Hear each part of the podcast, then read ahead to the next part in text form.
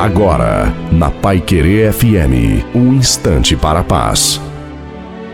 Bem, você sabe que o mal, ele existe independente da negação da sua existência. As pessoas negam a existência dele, mas ele existe.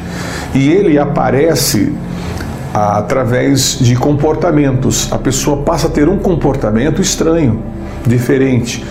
Paulo disse o seguinte: aquilo que ele quer fazer ele não faz e aquilo que ele não quer ele acaba fazendo. O mal ele aparece no comportamento e ele altera o comportamento da pessoa. Lute contra ele e passe a se tornar a pessoa que você quer ser para Deus e você vai conseguir. Deus te abençoe. Até a próxima.